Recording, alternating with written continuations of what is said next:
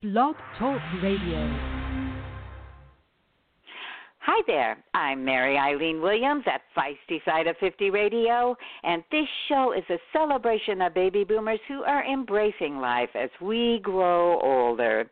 Yet we know that to continue celebrating life on this planet, we have to be mindful of the environment and the health of the many animals who share our world. And that's why I am especially excited about interviewing our guest today, Joel Sartore. Joel is a photographer, speaker, author, teacher, and a 25 year contributor to National Geographic magazine, as well as numerous other prominent publications.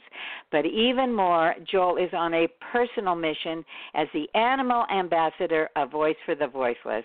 His lifetime goal is to document the varied species and present them in breathtaking photographs so that we can appreciate the contribution of each one of these amazing creatures to the health of our planet. Joel is also the creator of one of the most beautiful books I have ever seen.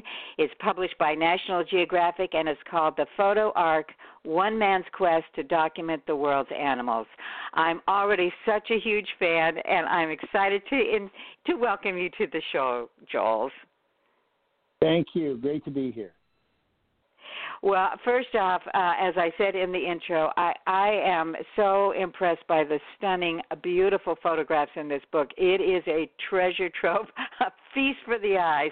But the information you share is fascinating, and I want to get into that uh, soon. But I also wanted to start, if you wouldn't mind sharing a personal story of how your life's mission began and what led you to take on a challenge, which, and this is a big challenge. Sure. Sure. You know, I um, I was a uh, field photographer for National Geographic for about 17 years and did 30 stories for the magazine. And then my wife got breast cancer, and I was home for about a year caring for her and our three children. And she's fine now. It's been about 15 years. But um, during that year at home, I thought about the fact that magazine stories kind of came and went in a month. And a lot of the species that I was seeing in the wild, I did a lot of endangered species stories for the magazine a lot of them were small and overlooked and really never had had their picture taken well. They lived in muddy water or in the soil or high up in trees.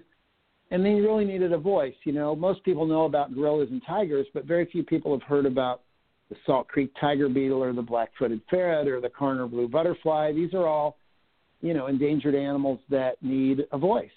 And so when my wife got better, 15 years ago, I started doing portraits using black and white backgrounds, no size comparison possible there. So a mouse is every bit as big as an elephant, in studio lighting, so we could really see what they look like. And that's that's the deal. We figure that the world has about 15,000 species in captivity uh, at zoos, aquariums, wildlife rehabbers, captive breeders. And uh, we hit the 10,000 species mark on Friday with an animal called a guiña, which is South America's smallest wild cat at a wildlife research center called Fauna Andina in central Chile. So we're about two thirds done. We've got another 5,000 to go, and that'll take us another 10 to 15 years because we've got to go a lot farther to get fewer now. Well, well, Joel, I, I mean, really, I, uh, as I mentioned before we went on air, you know, I think a lot of us are reevaluating our life and what our purpose is and all that. This virus is kind of the isolation and the quarantine, et cetera, uh, kind of bringing up some pretty big thoughts for a lot of us. But you are really on a mission, and I, I love that the way, like you say, the size doesn't, you know, you each animal is highlighted, and I, I, you've got beautiful, stunningly wonderful looking animals in this book, but your first, your premier animal was not so stunning. I mean, a nice photograph, but tell us a little bit about the very first animal you you photographed for the, the book. The very first. Well, when my wife started feeling better after she was getting through her cancer treatments, I we have a zoo about a mile from our house called the Lincoln Children's Zoo, and I did a portrait of a naked mole rat on a white background. I think it was a zoo cutting board just to just to be just to be active, just to be doing something. And then I did, you know, blue and black poison dart frogs. I think the same day, and then went on to do every species at the zoo that way. Then Omaha, Kansas City, Des Moines, places I could drive to from my home in Lincoln, Nebraska. And then it just kind of morphed into this big thing, and that was 15 years ago. I didn't think it'd be turn out the way it did. I was just doing something to, you know, kind of pass the time and keep my hand in photography. But it's worked out. It worked out into something, something big. And and you know, hopefully, we're inspiring people to care about how we all live, how what we spend yeah. our money on, what resources do we consume, what can we do at home to make the world a better place. It all ties in together.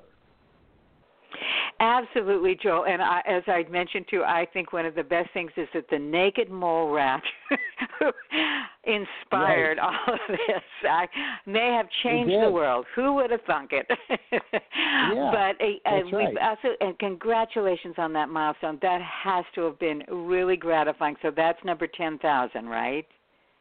That's number ten thousand, right? So another 5,000 species to go, and we'll be done. It'll be another 10 or 15 years, we think. Well, that will be a real celebration, and as I mentioned, congratulations on that. And of course, we everybody on the planet has just passed another milestone, which was the 50th anniversary of Earth Day. And I actually right. had not been aware of this until I got some information about this uh, in- interview. But May 15th is Endangered Species Day. So, tell us a little bit That's about right. what your own thoughts on both of these important dates are. Yeah, and Earth Day was in April, 50th anniversary of Earth Day too. So what I love about these days is it is it forces us to sit and think for just a little bit about something other than ourselves, the fate of the natural world. Most people don't realize this because we get our food from the grocery store, but we really have to have nature to produce the rainfall we need to grow crops. Very important to maintain the equatorial rainforest like the Amazon in order to stabilize our rainfall patterns. It's very important for us to cut back on our use of fossil fuels so that the climate doesn't get too out of control. Um, it, these are all things that we think about on Earth Day, and we think about them on Endangered Species Day. And really, the, my goal is to have people think about these things every day. Uh, being green, by the way, is very profitable. We insulated our home well a few years ago, and it paid for itself in about three months, and it continues to pay us every month in savings. So, it's, whether it's eating less meat, not putting any poisons or fertilizers on your lawn ever again, which is very harmful and toxic to the environment, even fertilizers. Um, whether it's it's just it's just being kind to other people, helping out, you know, with food insecurity issues, homelessness. I would really encourage people to try to think during this pandemic when we actually are forced to sit and think.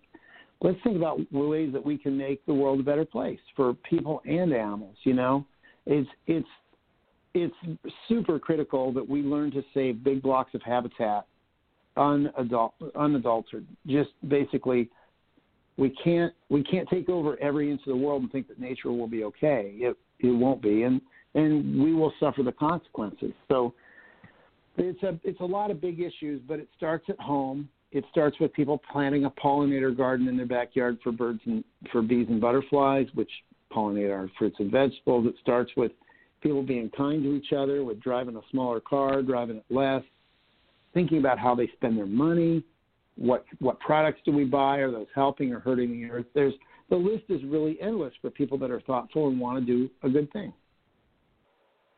Oh, Joel, well, I knew this was going to be an inspiring interview, and uh, unfortunately, we only have a little, about a minute left. I just want everybody to know, too, you're talking about extinct animals and animals that are endangered, and you put mm-hmm. like a, a legend, a key, where you put like an EX next to an animal, a description for extinct, any, right. not evaluated, and various, right. so that as right. you're looking at these stunning photographs, you really get a sense of, of where, you know, which animals are endangered.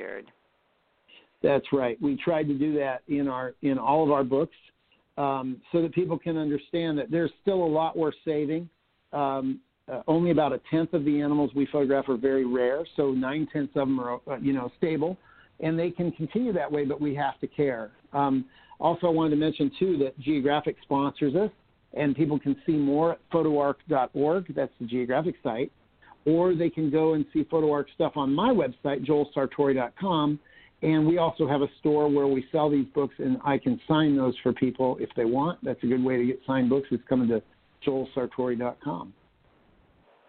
Well, Joel, uh, this has been an inspiration to me. Your book is a true inspiration, and I hope people do go to that website, get a signed copy of this book. I know they will treasure it and want to share one with their friends too. So, thank you for your your dedication, your mission, and talking with us today.